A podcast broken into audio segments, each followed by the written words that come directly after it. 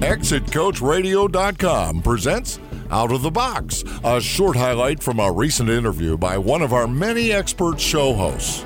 Hear the full interview at ExitCoachRadio.com, the information station for age 50 plus business owners. Most business owners know their business so intimately, so thoroughly, that they become comfortable with things that they don't necessarily think of as being different from the outside. We worked with a company recently that, as part of the manufacturing process, emitted VOC gases into the atmosphere, and they had a permit to do so. However, the business had continued to grow, and they were now actually emitting more gases than the permit allowed. When we discussed that with the owner, his approach was it's not a big deal. I know all the people down at town hall. I can go down and get new permits. But thinking about it from a buyer standpoint, the buyer just says, how much are we admitting and what's my permit? And therefore, what's my liability if somebody gets grumpy?